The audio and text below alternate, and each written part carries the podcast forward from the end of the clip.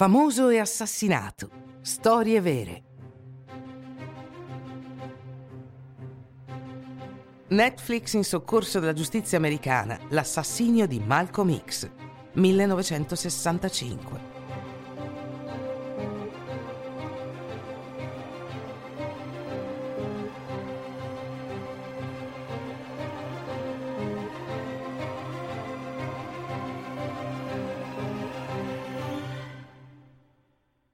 Malcolm Little ha 13 anni quando un insegnante gli dice che non sarà mai un avvocato perché è nero. Per i bianchi americani degli anni 50 i giovani di colore non erano altro che delinquenti di forca. E il giovane ragazzo non ha problemi a incarnare questo destino. La sua gioventù delinquenziale lo ha portato a una precoce dipendenza dalle droghe e a un soggiorno in prigione. Fu lì che all'età di 21 anni iniziò a istruirsi perché capì che senza un'istruzione non si va da nessuna parte in questo mondo. Fu anche in prigione che si unì alla Nation of Islam. Questa era una piccola organizzazione che chiedeva la creazione di uno Stato per le persone di colore nel sud americano e considerava i bianchi l'incarnazione del diavolo sulla terra. Dopo la sua liberazione prese definitivamente il nome di Malcolm X, abbandonando così il patronimico ereditato dai suoi antenati schiavi all'interno della nazione dell'Islam assunse delle responsabilità. Leggeva molto, dormiva poco e appariva molto bene in televisione, con grande beneficio dell'organizzazione. Grazie a lui è cresciuta da 500 membri nel 1952 a 30.000 nel 1963. Ma la sua popolarità rendeva la gente gelosa. Malcolm è un estremista, vuole che i neri e i bianchi siano separati si oppone al movimento per i diritti civili degli afroamericani del reverendo Martin Luther King, non solo perché ne critica il metodo non violento, ma soprattutto perché questo movimento è sinonimo di universalismo e indifferenza razziale. Credeva che le persone di colore dovessero liberarsi dalle catene del razzismo con ogni mezzo necessario, compresa la violenza. Diventa molto popolare tra i neri americani, che sono stanchi della segregazione e della violenta ingiustizia che subiscono quotidianamente.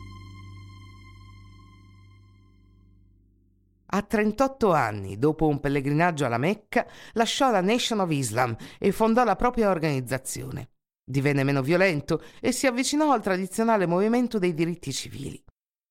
Il 4 febbraio 1965 tre bombe furono lanciate contro la sua casa, ma riesce a fuggire illeso con la moglie e i figli. Pensa che la nazione dell'Islam stia cercando di metterlo a tacere.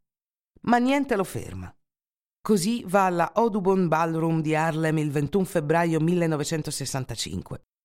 Il suo discorso è appena iniziato quando scoppia una lite tra le circa 400 persone presenti.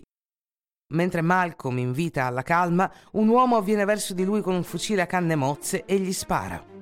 Colpito allo stomaco, Malcolm X cade all'indietro, mentre altre due persone gli sparano 21 volte con delle pistole. Malcolm X morì poco dopo essere arrivato in ospedale.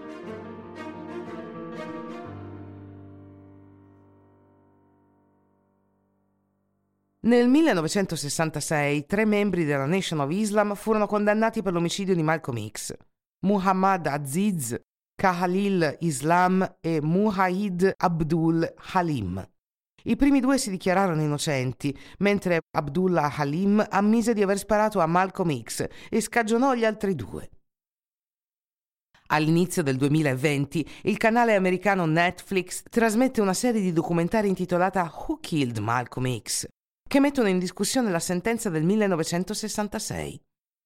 Il procuratore Cyrus Vance, assistito da The Innocent Project, un'associazione che lotta contro gli errori giudiziari, prende in mano le indagini. Ha trovato testimoni e documenti che non erano stati utilizzati durante la prima indagine e giovedì 18 novembre 2021 Muhammad Aziz e Khalil Islam sono ufficialmente scagionati dall'omicidio di Malcolm X. Ognuno di loro ha passato più di vent'anni in prigione.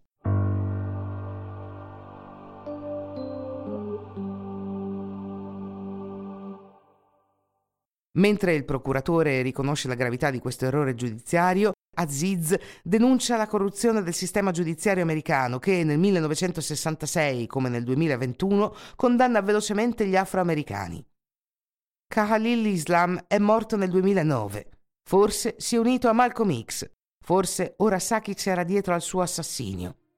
La giustizia americana ancora non lo sa.